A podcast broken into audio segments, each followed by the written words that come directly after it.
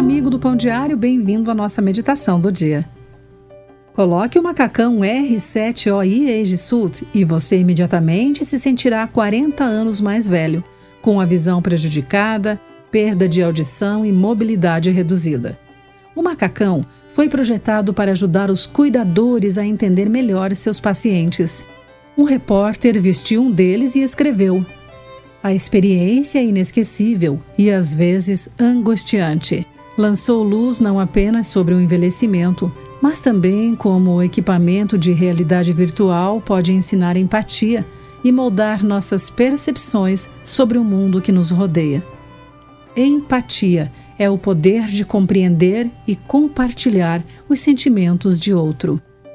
Durante um tempo de severa perseguição contra os seguidores de Jesus, o escritor de Hebreus exortou os irmãos a lembrarem-se dos encarcerados, como se presos com eles, dos que sofrem maus tratos, como se com efeito.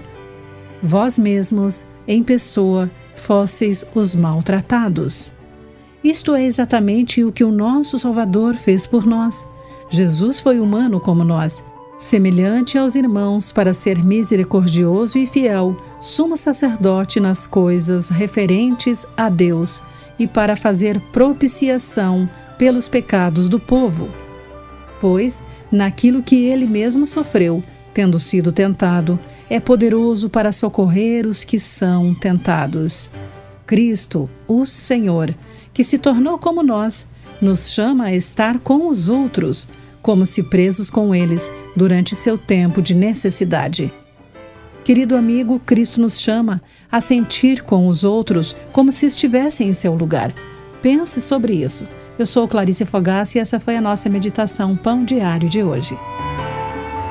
Acesse o nosso site pãodiário.org para conhecer nossos recursos e solicitar o seu devocional Pão Diário, nos escreva através do e-mail rádio@pãodiario.org.